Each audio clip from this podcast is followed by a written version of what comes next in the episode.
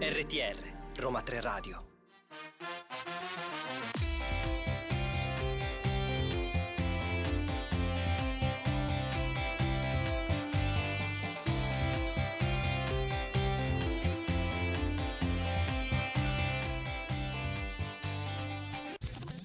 13 aprile 2022, ore 17, siamo pronti per cominciare una nuova puntata di Listen to You, il programma diretto e curato dallo Europe Direct dell'Università degli Studi Roma 3.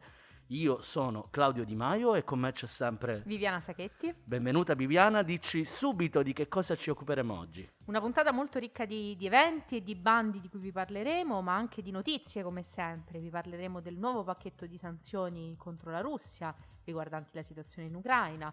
Vi porteremo un po' di novità dal programma Life e avremo con noi un ospite davvero davvero speciale. Eh sì, perché infatti avremo con noi Enzo Amendola, sottosegretario alla Presidenza del Consiglio con delega agli affari europei. E adesso diamo subito spazio alla musica.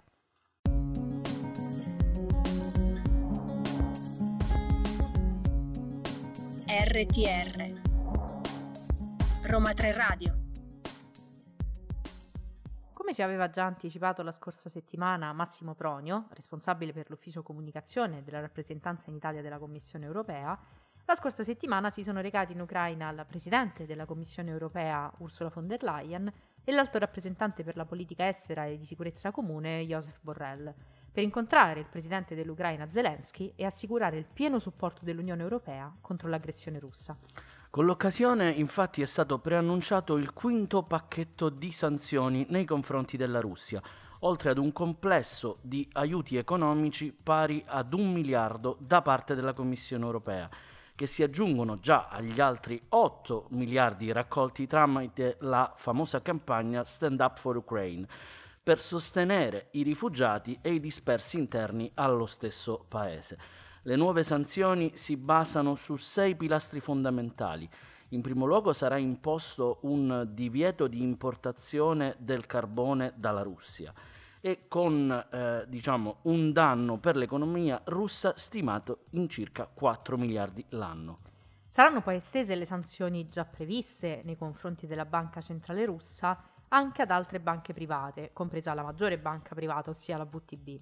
Queste banche complessivamente determinano il funzionamento del 23% del mercato azionario russo.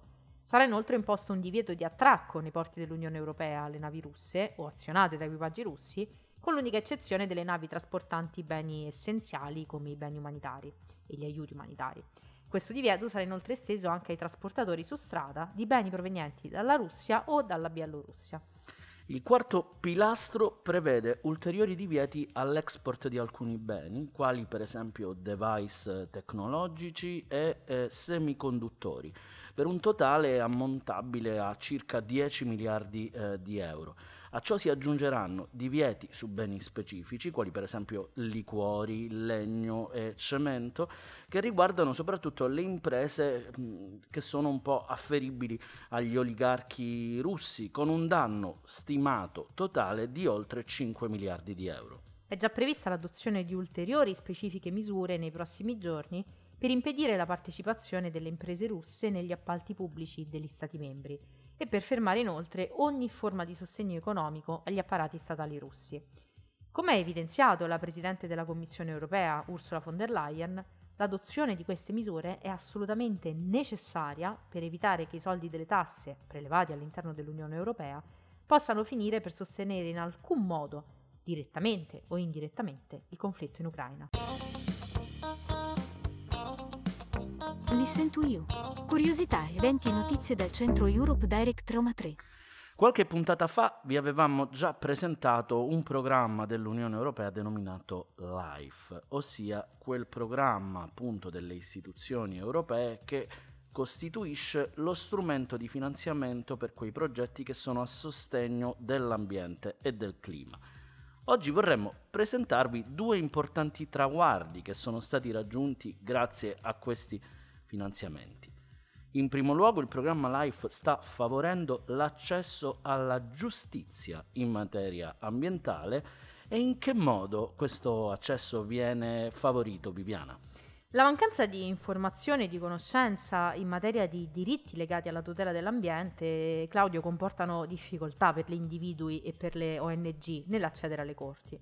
Che cosa si è dunque pensato di fare? Una rete di partner sostenuta dal programma LIFE ha attivato una serie di workshop e di strumenti informativi per condividere un bagaglio conoscitivo sui diritti ambientali, favorendo anche il dialogo fra gli attori interessati, ossia avvocati, giudici, autorità pubbliche e in generale tutte le figure responsabili della governance delle politiche ambientali. Il toolkit così sviluppato è aperto ad accademici, giuristi, ma anche a rappresentanti, per esempio, delle organizzazioni non governative, tutte figure che possono individuare violazioni del cosiddetto diritto ambientale.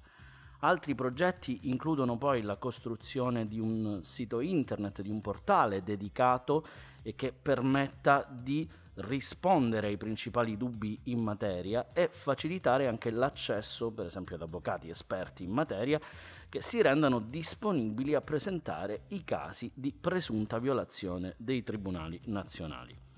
Tra gli impatti socio-economici di questi progetti sono stati già rilevati una maggiore conoscenza dei diritti in materia di tutela dell'ambiente ma anche un rafforzamento del dialogo e della cooperazione tra i gruppi che lo stesso programma LIFE può individuare come target e infine una comunicazione più efficace verso un pubblico che è sempre più ampio e sempre più interessato a queste tematiche. In secondo luogo, il programma LIFE sta contribuendo alla diminuzione di emissioni conseguenti al processo di produzione del vetro. Si tratta di un materiale il cui uso sta assumendo, come sappiamo, sempre di più importanza. Pensate ad esempio alla necessità legata ai vetri per quanto riguarda accessori o per esempio beni di produzione come smartphone e personal computer, la cui produzione comporta appunto eh, l'utilizzo di ben 22 milioni di tonnellate di CO2 in Europa ogni anno. Questo perché la lavorazione della sabbia per produrre vetro necessita ovviamente di energia ed in particolare di gas naturale, che deve raggiungere temperature molto elevate con una conseguente produzione di un notevole livello di inquinamento. Chi ci ascolta sa quanto questi temi ambientali ci stiano a cuore e d'altronde costituiscono una delle priorità per l'Unione Europea attraverso la politica del Green Deal. E pensate infatti che il programma LIFE, finanziando questi progetti, ha consentito lo sviluppo di una tecnologia capace di impiegare anche ossigeno pure, puro oltre al gas naturale, migliorando così l'efficienza energetica della produzione del vetro. Pensate, è stato osservato che l'impiego di queste tecnologie, pur essendo in una fase iniziale di sviluppo, possono portare ad una riduzione del 23% delle emissioni di CO2 e addirittura del 90% del monossido di azoto rilasciato durante questi processi produttivi.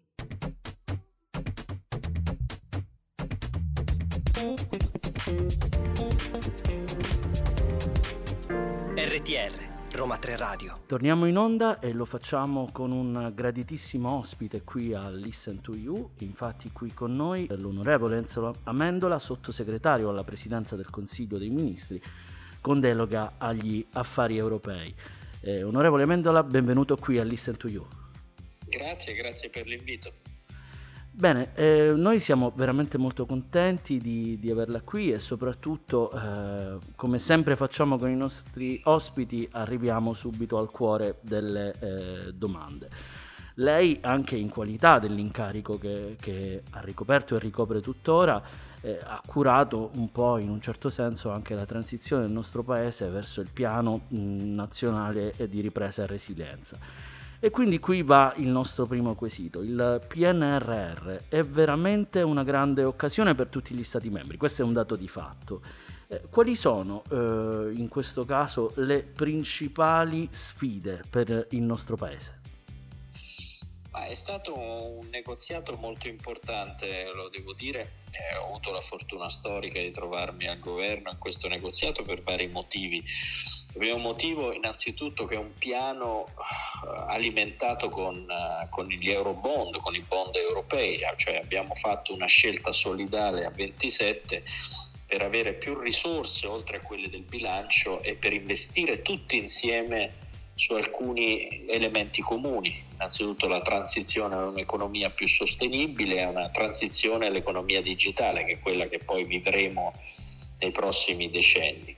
Secondo elemento positivo è che eh, cambia una stagione della politica fiscale europea che negli ultimi dieci anni invece era sotto dettatura di ristringimenti, austerity, limitazioni dei bilanci sia nazionali sia a livello europeo. Quindi l'occasione è mettere in pratica un'idea di, Europa differente, più competitiva a livello globale e che investe insieme su quelli che sono gli assi principali della competizione che oggi vivremo in questo mondo disordinato e turbolento. Quindi è una grande occasione per il nostro paese, numeri alla mano, stiamo parlando di quasi 205 miliardi di Next Generation, a cui si aggiungono altri 100 miliardi di fondi europei del bilancio ordinario e un fondo anche che il governo ha messo a disposizione, un fondo complementare di 20 miliardi. Quindi per la prima volta l'Italia sarà un paese beneficiario di fondi europei, non solo un contributore, e serve eh, per reagire alla crisi Covid, a reagire anche agli effetti drammatici eh, del conflitto che di per sé è un dramma in Ucraina e soprattutto per fare di questo paese dei risalti dal punto di vista delle sue strutture economiche, della coesione interna, soprattutto generazionale, eh, sull'occupazione femminile anche tra le regioni, tra nord e sud, che eh, non avremmo avuto la capacità di fare. Quindi rafforza la nostra sovranità, non la indebolisce come qualcuno dice, la rafforza e la rafforza permettendoci di investire. Listen to You. Curiosità, eventi e notizie dal centro Europe Direct Roma 3. Onorevole, tra l'altro la Commissione proprio pochi giorni fa mm, ha approvato la prima tranche per l'Italia di PNRR, dei fondi legati al Next Generation EU. Quali sono i prossimi passi?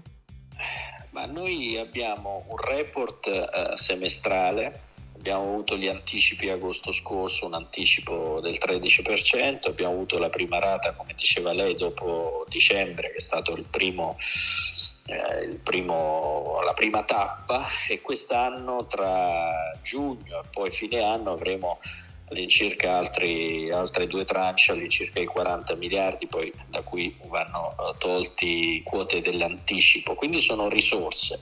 È un contratto che abbiamo firmato con la commissione eh, negoziato e firmato in cui ci siamo impegnati a, una, a vari, vari target e soprattutto a un cronoprogramma di investimenti e riforme che sono congiunte che faranno bene al nostro paese.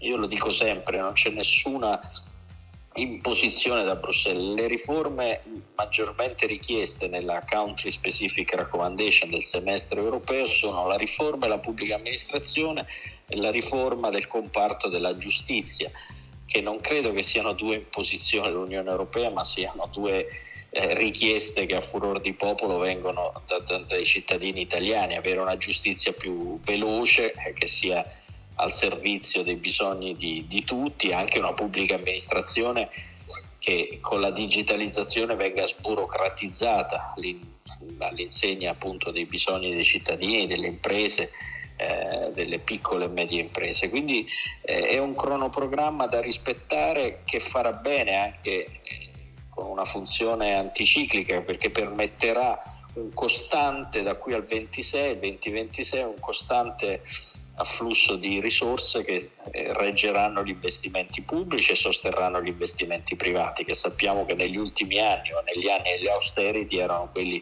più falcidiati dalle politiche economiche nazionali. Ecco onorevole, parlando appunto di eh, investimenti e senz'altro anche venendo un po' alla crisi in corso che stiamo, ahimè, vivendo anche un po' anche come spettatori tra Russia e Ucraina. Eh, ovviamente una delle questioni che è venuta in rilievo, soprattutto a livello europeo, è la questione energetica.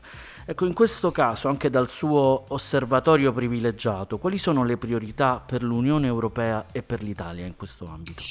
Ma la, la, innanzitutto la priorità, come dice lei, è porre fine a questa tragedia dell'invasione militare russa in Ucraina, perché questo è innanzitutto una, un'atrocità che pagano i civili inermi ucraini questa è la nostra priorità assoluta. Dobbiamo fare di tutto per riaprire i negoziati, per fermare i bombardamenti, l'invasione e per far rispettare il diritto internazionale. Il tema dell'energia era già in agenda anche prima della tragedia militare perché i costi dell'energia si erano alzati, il consumo de, di alcuni idrocarburi era oramai avviene a livello globale, infatti la spinta inflazionistica che si era, eh, si era già... Eh, era già risultata prima del conflitto in Ucraina è tutto dovuto a quello. Cioè, eh, noi siamo un mercato di 500 milioni in Europa, ma il consumo del gas e delle energie eh, che sostituiranno anche il carbone avviene a livello globale. Questo aveva spinto già eh, nell'innalzamento dei prezzi. Per fare un'operazione potrei dire a salvaguardia innanzitutto dei ceti più deboli, delle imprese che in una fase di transizione verso un'economia invece che sarà sempre più green, più sostenibile, con l'utilizzo massiccio delle rinnovabili, anche con nuove tecnologie che spingeranno a lasciare gli idrocarburi classici, petrolio e gas nei prossimi anni prossimi decenni, quello che dobbiamo fare è costruire l'Unione Europea dell'energia, cioè in un mercato regolato, eh, in un mercato che soprattutto quello spot eh, di Amsterdam vive un flusso a, volte isterico dei prezzi, deve cercare di agire insieme sull'acquisto, sugli stoccaggi, sulle nuove interconnessioni anche tra gas liquido e nuove possibilità e cercare ovviamente di mantenere il livello eh, dei prezzi dell'elettricità prodotta dalle rinnovabili distinto da quello prodotto invece da, da, da, dalle fonti tradizionali. Quindi eh, questa tragedia della guerra, ma anche già eh, tutta la spinta che c'era sull'aumento dei prezzi, sta muovendo l'Europa in una direzione che è completamente differente. Ci, ci, si muove a 27, non più come singolo paese con il differente mix energetico che non porta a molto.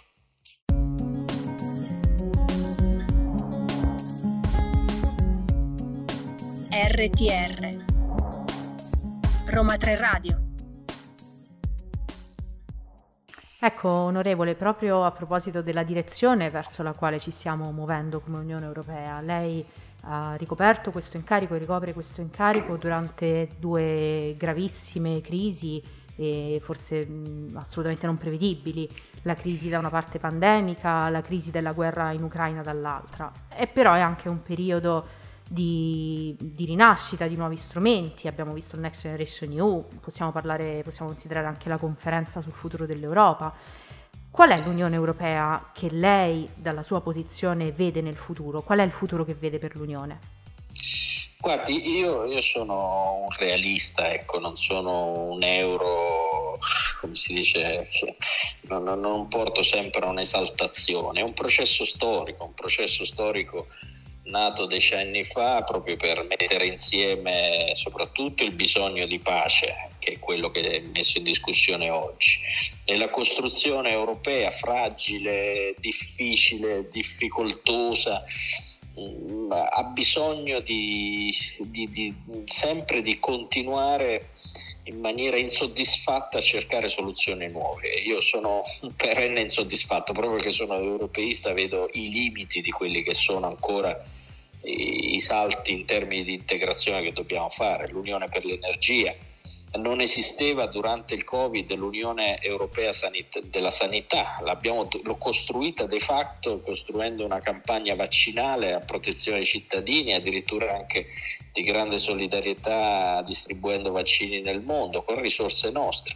L'abbiamo fatto sulla politica fiscale, girando dalla, dal, dalla tradizione dell'austerity, ma avendo una politica espansiva di bilancio. E oggi lo dobbiamo fare sull'energia, così come sulla difesa comune per evitare la duplicazione di spese militari in ogni paese, ma mettendo insieme le risorse e gli investimenti. Quindi eh, l'Europa cresce e cambia direzione anche in base alle crisi. Queste due che lei ha citato sono sicuramente spaventose, sono frutto anche di, una, di un ordine globale da, da ricostruire in termini eh, multilaterali. Certo, l'Europa quando si siederà a quel tavolo dell'ordine globale porta in dote la sua carta d'identità, che è quella di una democrazia in cui le libertà e i diritti civili delle persone vengono rispettati rispetto a autocrazie o sistemi dittatoriali. E il mondo complicato di oggi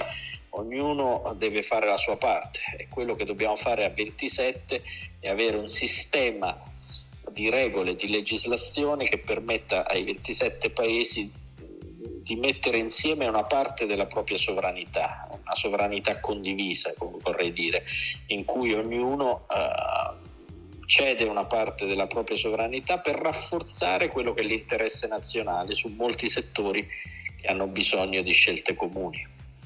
Sottosegretario, un'ultima domanda, veramente in due battute. Uno dei motti di, del nostro programma radiofonico è essere una finestra sull'Unione Europea.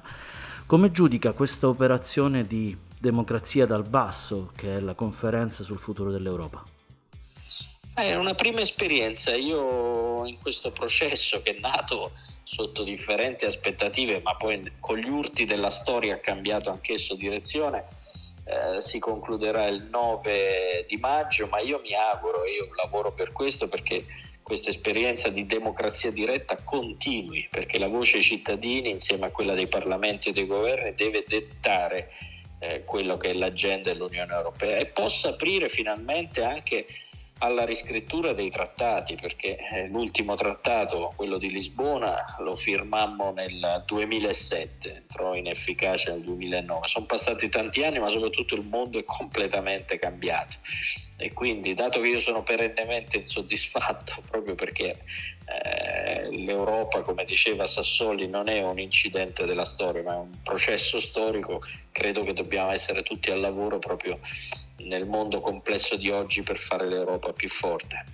Grazie onorevole Amendola, grazie anche per averci portato ancora una volta il ricordo vivo tra noi di David Sassoli.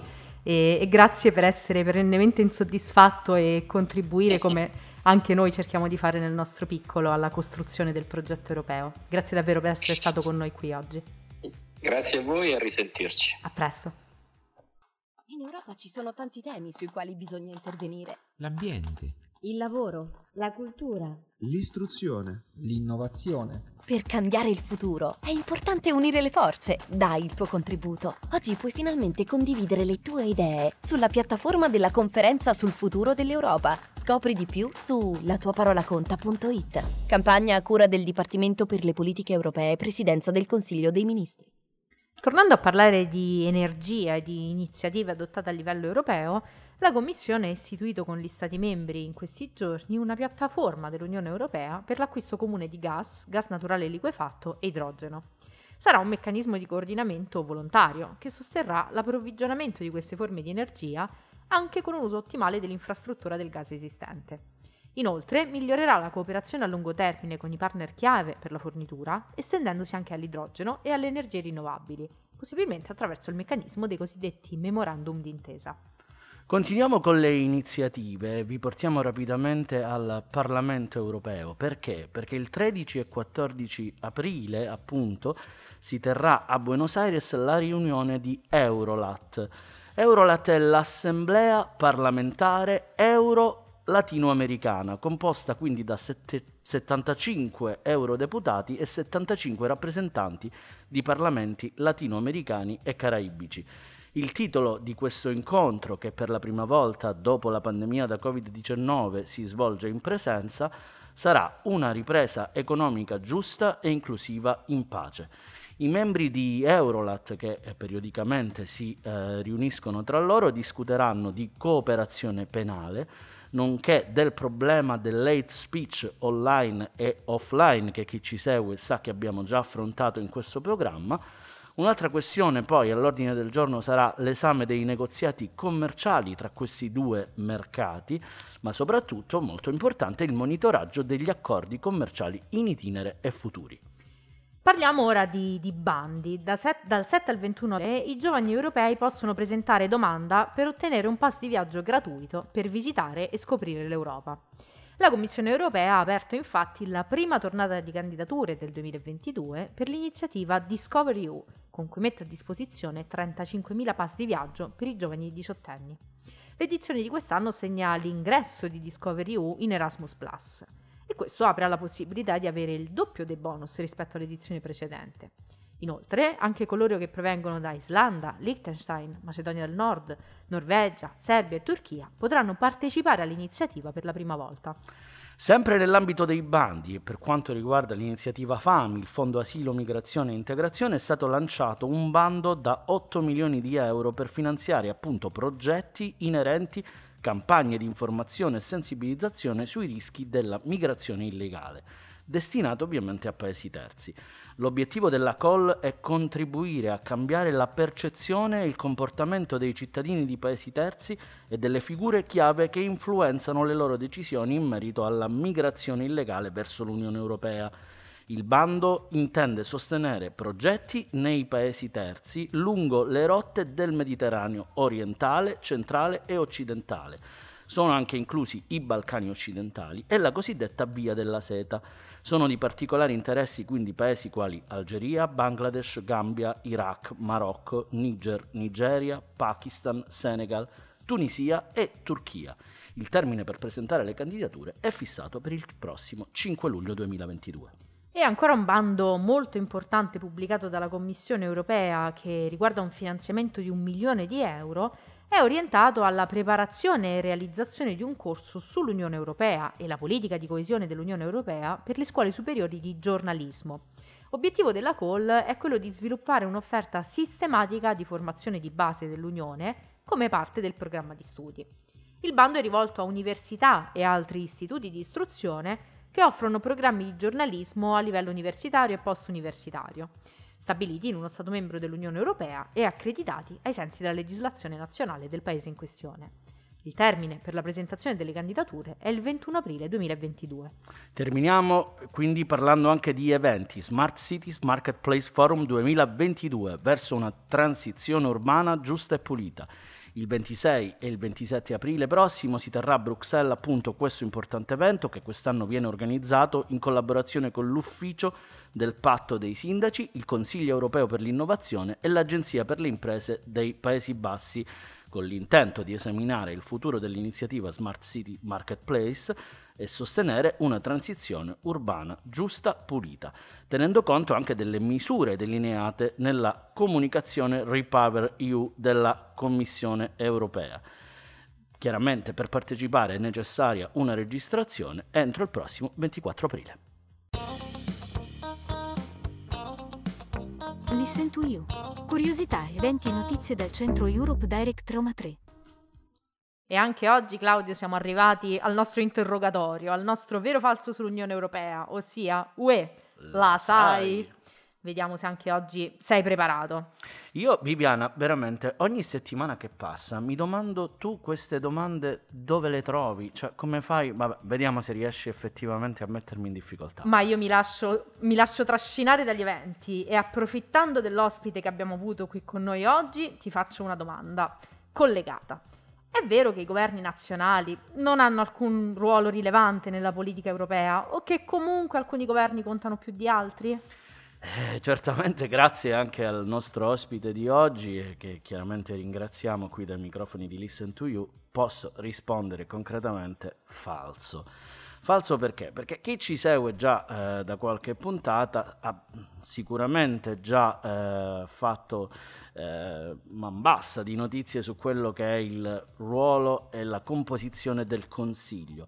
Il Consiglio è un organo che si compone dei rappresentanti a livello ministeriale degli Stati membri, suddivisi in una serie di formazioni che dipendono dalla materia che viene trattata nella specifica riunione. Pensate ad esempio all'Ecofin, che sentiamo spesso nominare anche sui giornali, che riunisce appunto i ministri e i loro delegati competenti per economia e finanza, quando è appunto questa la materia all'ordine del giorno. Il Consiglio ha moltissime funzioni e qui vediamo appieno il ruolo dei governi nazionali. In primo luogo è responsabile assieme al Parlamento europeo nel negoziare e adottare gli atti legislativi, avendo anche un ruolo preponderante in alcune specifiche politiche che richiedono un particolare coordinamento a livello intergovernativo. come ad esempio in materia di politica estera e di sicurezza comune. Il Consiglio adotta inoltre il bilancio dell'Unione Europea, anche questo insieme al Parlamento, e fornisce alla Commissione, tra le altre cose, il mandato a concludere accordi internazionali. Eppure, carissima Viviana, come i nostri ascoltatori sanno, non è questo l'unico ruolo riservato ai governi nazionali, in quanto i governi nazionali svolgono anche un ruolo in seno al Consiglio europeo, che è l'istituzione chiamata, tra le altre cose, a decidere a livello apicale di quelle che sono le politiche dell'Unione europea. Il Consiglio europeo infatti composto da, appunto dai capi di Stato e di governo degli Stati membri dell'Unione sulla base della struttura dei singoli ordinamenti nazionali. Ecco perché si usa questa dicitura, capi di Stato e di governo. Nel caso dell'Italia è proprio il primo ministro a rappresentare il nostro paese all'interno di questo consesso. Infine, e ancora a proposito del ruolo del governo nella politica europea, il Dipartimento italiano per le politiche europee supporta il Presidente del Consiglio dei Ministri o l'autorità politica da questo delegata nella gestione dei rapporti con le istituzioni europee, occupandosi tra l'altro del coordinamento nelle fasi della formazione della normativa europea e del suo recepimento nell'ordinamento italiano e monitorando sulla normativa italiana stessa per prevenire procedure di infrazione a, dello, a, carico dello Stato. Assicura inoltre il funzionamento del Comitato interministeriale per gli affari europei, conosciuto anche con l'acronimo CIAE, e partecipa alle riunioni del Consiglio Affari Generali, contribuendo così alla definizione delle politiche dell'Unione Europea.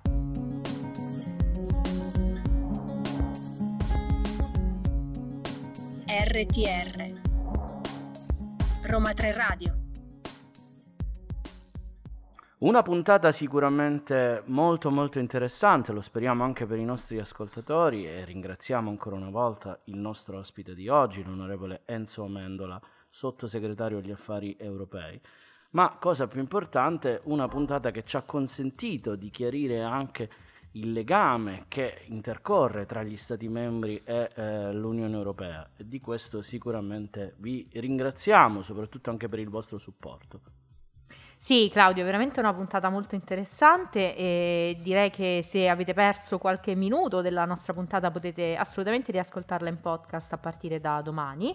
Chi ci segue sa che ormai tutte le nostre puntate sono disponibili in podcast sulle principali piattaforme di streaming e non ci resta a questo punto che dare appuntamento alla prossima settimana, dopo aver però ringraziato come sempre la nostra regista e station manager Orielle Esposito che ci sopporta come ogni mercoledì.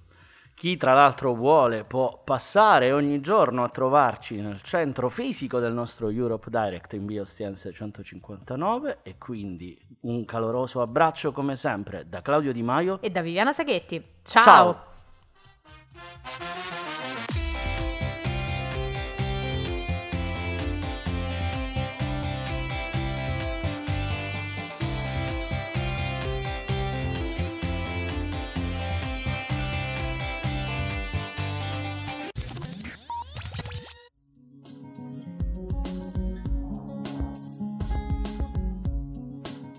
RTR Roma 3 Radio